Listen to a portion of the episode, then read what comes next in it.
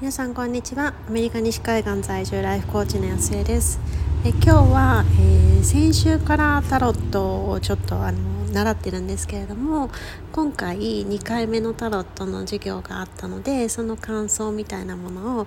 お話ししてみようかなっていうふうに思います。でなんか先週はなんかちょっと大アルカナっていうすごくパワフルなカードを、えっと、勉強してで1週間なんかそれでいろいろちょっと何て言うんでしょう引いてみたりして遊んでたんですけれどもで今週は、まあ、あの全部のカードを使うですとかなんかあのコートカードっていうカードがあるみたいなんですけれどもなんかその 人物のこうどんなこう関係なのかみたいなものも見える見れたりする。なんか考えるきっかけをもらえるみたいなカードがあってでなんかその説明を受けたりしてなんかあなんかいろんなことができるんだなというかいろんな見方があるんだなっていうふうになんか面白いなっていうふうに思ってきました。なんかこういろいろ今までもまあ、タロットカード自体は持っていたしでテキストブックもあった何て言うんでしょうそのタロットの説明ざっくりした説明みたいなのもあったからでそれでなんとなくこうたまに遊んで引いてたんですけれどもなんかちょっと一歩何て言うんでしょうこう深くで見れるというかなんかそんなこうきっかけになっていて本当になんか新しいことを学ぶってやっぱり面白いなってなんか自分の世界が広がっていくのがなんかすごくわかるしでなんかこう、まあ、いろいろこう経験も積み重なってきているからその今までの学びのところであなんかちょっとこことここがつながった気がするみたいなこうことだったりとかその学びじゃなくてその自分の今までの経験のところであなんか今ここのところすごい言語化できた気がするとかなんかそういうなんかこう自分の中のその点と点をつないでいくみたいなこともできるような段階に入ってきたんだなっていうのがなんかちょっといろいろ面白いなっていうふうに思っていてでやっぱりなんか食わず嫌いはせずにいろいろ学びたいなっていうふうに思っているところです。で今日あのクラスの間にいろいろちょっとカードを引いていったんですけれども、まあ、その時に何だろうなこう引いたものがなんかねもうまさにこう今の自分を表していてあやっぱりそうだなっていうふうに思うところもあったしなんか面白いなっていうふうに思ってたんですけれどもなんかコーチングでもそうなんですけれども、まあ、そのあある意味そのタロットってその絵が描いてあるだあるだけじゃないですかも,、まあ、もちろんいろいろその解説とかもあるしなんかこういうふうに読むんですよっていうものあまあなんかある種のこう指針みたいなものもある。でも結局それを見た自分が今どういうその気持ちの状態なのかとか今置かれている状況だったりとかそういうものによってやっぱりこう捉え方が違うんですよね。でなんかそれってまあコーチングでもそうなんですけれどもその事実としては一つしかない、まあ、例えばその誰かと喧嘩してしまったりなんかギクシャクしてしまった時にその人には僕その A っていうことを言われただけでもしかしたらその人は全く悪意はなかったかもしれないしただ単に思ったことをポンと言ったかもしれないでもそれをその人の悪意だっていうふうに受け取ったのは自分自身だしそういうふうに解釈してでそれでとリアクションを取ったのも自分自身だっていうふうに考えられるんですよね。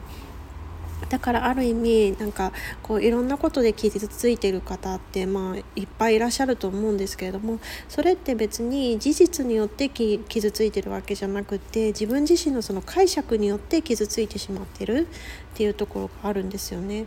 なのでなんかそれを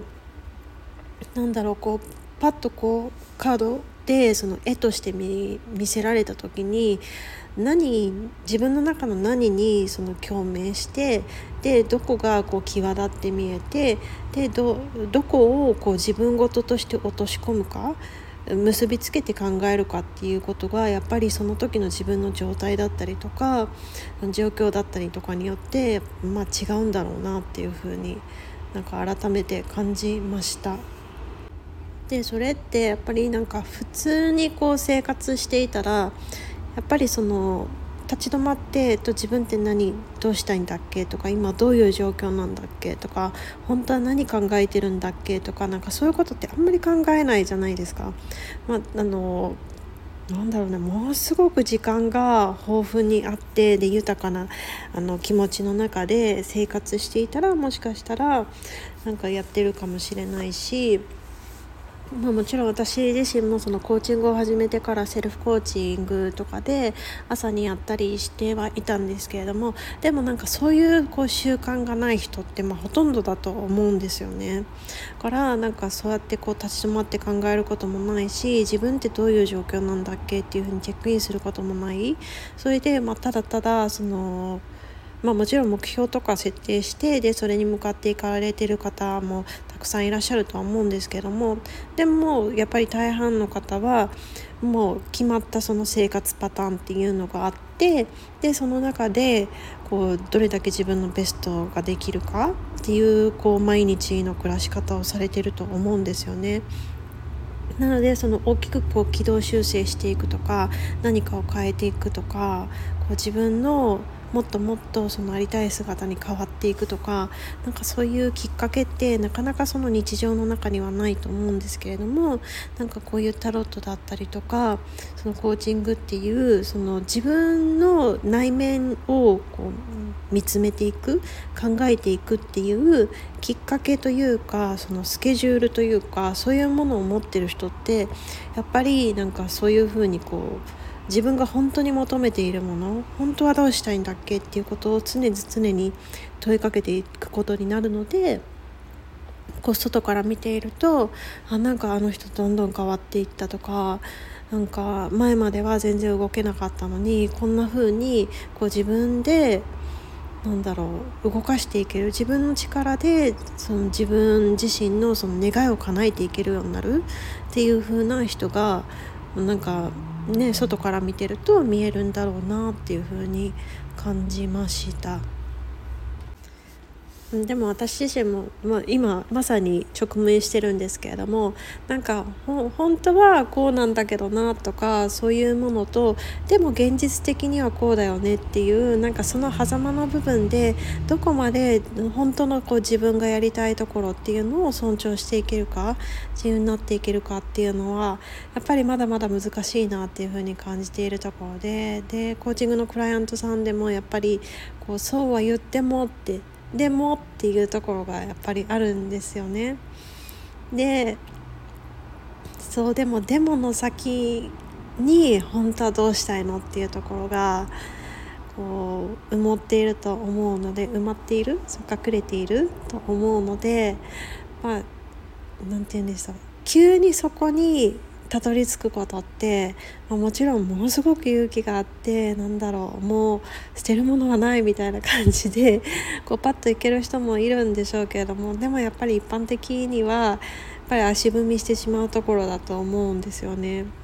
ただなんかそうやってでもしょうがないじゃないとかなんか妥協していくんじゃなくてじゃあ今の自分のこうできる範囲の中で一歩でも近づく方法は何なんだろうってなんか0か1かじゃなくってちょっとだけちょっとずつでも1ミリずつでもだって近づいていけばいつかは到達できるしちょっとずつその自分のその心っていうのをこう自由にしていける。っていうふうにも思うので、まあ、なかなかねなんか、うん、私の今の現状的にも難しいなっていうふうに感じているところはあるんですけれどもでもなんか難しいで終わらせないなんかその壁のところで終わらせなくってどうしたらちょっとでも近づいていけるのかっていうののそうあのそこを、まあ、諦めないでやっていきたいなっていうふうに思います思いますなんかものすごく抽象的な話で あの分かりづらいし申し訳ないんですけれどもでも、まあ、大半の人がそうは言ってもっていうふうにこう言って現状のところそのそのままのところに居続けようとするするけどでももうそこはもう自分の場所じゃないっていうふうにもう分かりきっているので苦しいっていうふうに感じている人がほとんどだと思うんですけれども。でもやっぱり1か0じゃないしでそもそも、まあ、なんかその部分もななんかちょっと違うんだけどっていう風にその自分の心を覗きに行くっていうところまで至ってない方がほとんどだと思うので何かしら何かその、まあ、タロットでもいいと思いますしコーチングでもいいと思うし、まあ、人によってはまた別のやり方があるのかもしれないしなんだろういろいろありますよね。なんか自分の心を内観する。もうそれこそなんかこう手帳とかでもそれあるじゃないですか。もうもうそろそろだって来年の手帳が出てきてる時期だと思うんですけれどもなんかジャーナリング手帳みたいなのも今たくさんあるしからそういうこう自分との対話の時間っていうのをどこかしらでこうセットアップしてでそれを習慣にしていく。っていうのを何かもっともっと皆さんねなんか一般的になっていったらいいなっていうふうに思います。やっぱりなんか今日もクラスがえっと2時間ぐらいあったんですけどもその中でもなんか自分もこう向き合っていくしで周りのそのクラスメートの方々のやつを聞いていてもなんかやっぱりこう人が言っていることってなんだろうこう直接的にその全く同じ境遇ではなかったとしてもやっぱりこう自分の中に響くものがあるしあなんかこうこの視点自分なかったけどこういう考え方もできたんだなとかなんかそういうすごいこう気づきになると思うんですけれどもなんかそうやってこうなんだろうすごく一般的な話とかその知識の部分とかじゃなくってその感情の部分だったりそのなんだろうな思考思考もそうですよね。とかなんかそういうこう自分だけではない部分自分だけではよく分かっていない部分っていうその他人のその思考だったりとかその大切にしたいものだったりとかそういうものを聞くことでインスパイアされるっていうのもものすごくこう感じているんですけれどもなんかそういうこう自分自身との対話の時間だったり他の人が自分自身の心と対話しているのをなんかこう覗き見るみたいに覗き見るっていうとなんかちょっとあれですね。なんですけれどもそこにえっと触れていくみたいな機会をもっともっと取っていくとなんかこう本当にいろんなことがつながっていってで自分の中で見えてくるものがあってでそちらに向け向かって進んでいけるんだろうなっていうふうに感じています。ということでちょっと今回はつらつらと感想だったんですけれどももうなんかとにかくなんだろうな本当に時間がない時間がないっていう風にやってる人がほとんどだと思うんですけれどもでもそれだからこそやっぱり自分との対話っていうのは一番最初にセットしてねあのキープしてほしいなっていう風に思います本当に思っています。やっぱり私自身もそれを始めたからこそ本当はどうしたいんだっけ？っていうふうに考えてでそちらの方に向かっていけたしそれがなかったらなんだろうな本当になんか悶々とした、